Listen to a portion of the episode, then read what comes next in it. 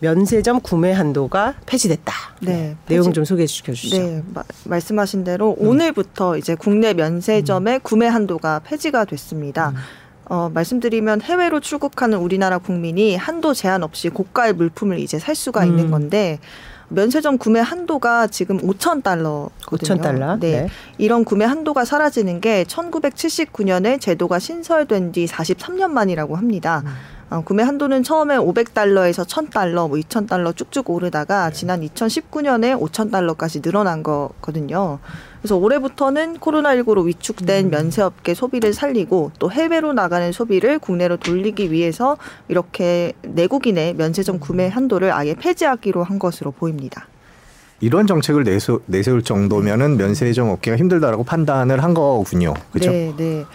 실제로 뭐 코로나19로 해외 여행이 완전히 끊기다시피 음. 하면서 면세점이 정말 추락의 네. 길을 음. 걸었거든요. 정말로 그쵸. 네 정말로 어. 매출이 거의 없었죠. 한, 네 예. 없었다고 볼 예. 정도예요. 뭐 통계가 나온 게 있는데 한국 면세점 협회에 따르면 음. 코로나 이전에 국내 면세점 매출이 2019년에는 24조 8천억 원에 달했는데 네. 24조 뭐 원에 달했는데 코로나 확산 이후에는 2020년에 40% 정도 급감했다고 음. 합니다.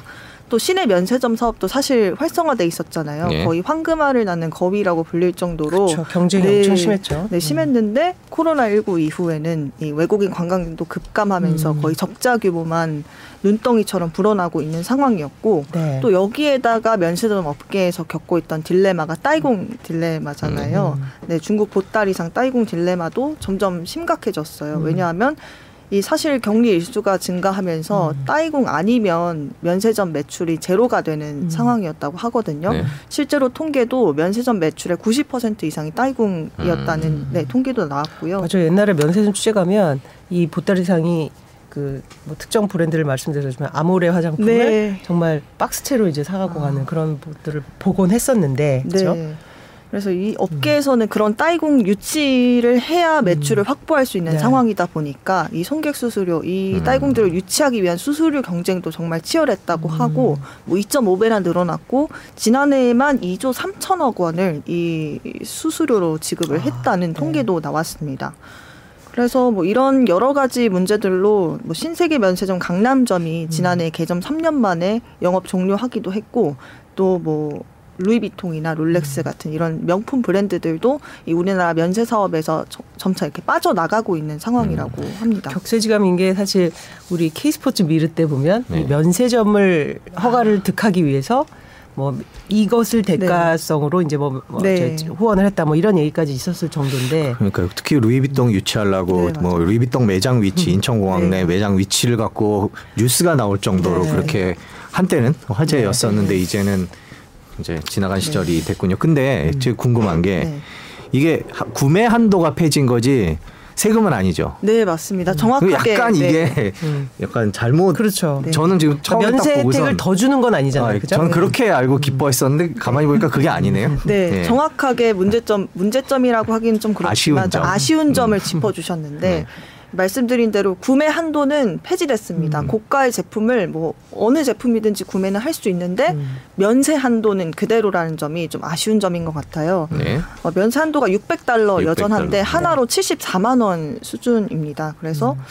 어, 네. 74만 원 그대로인 점이 살짝 아쉬운 부분인데 네. 지금 각국의 면세 한도를 한번 네. 비교를 해보겠습니다. 네. 한국이 600달러 정도 되고 네. 어, 중국은 5천 위안, 94만 원. 네. 어, 일본이 크네요. 20만 원, 200만 원대고 미국은 네. 8, 800달러. 어. 네. 그러니까 한국, 중국, 미국이 비슷한 수준이고 일본이 좀 많고. 네. 근데 어쨌든 요 액수는 변함이 없다는 거죠. 그죠? 네, 액수가 네. 변함이 없어서 음. 사실상 이 면세점을 이용하는 가장 큰 혜택이 면세 한도 면세가 된다는 점인데. 아, 그렇죠. 이름이 그렇죠. 면세점이죠. 면세점이잖아요. 예, 근데 이 면세 한도가 그대로 유지되면서 사실상 음. 소비자들 입장에서는 음.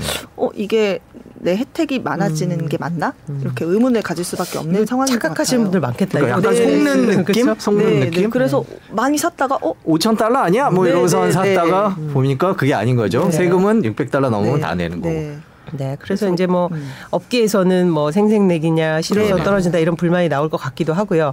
어쨌든 지금 이제 그 격리 의무가 이제 해제가 되면서 뭐 어제 봤더니 뭐 하와이 여행 상품이 이제 네. 뭐 5분 만에 완판이 됐다 뭐 이런 네, 기사들도 맞습니다. 있던데 어쨌든 리오프닝에 대한 기대도 커지면서 이 면세점들도 조금씩 들썩일 텐데 어떤 이런 정보를 좀 잘 알고 네. 이제 구매를 하셔야 될 것 같습니다. 아 여름 휴가 계획 아, 세우고 있거든요. 저는 아, 이제 면세점에서 뭐, 그러고 뭐, 이제 어 면세점 그러고서 딱 아, 봤는데 600달러 네, 그대로 면세 한도가 여전하다는 점을 유의하셔야 될것 같습니다. 이 정도까지 살 일은 없는 것 같고요. 네. 이 한도가 올라간다 그래서 네. 제가 뭐 더 많이 살 수 있는 것 같지는 네. 않고요. 네.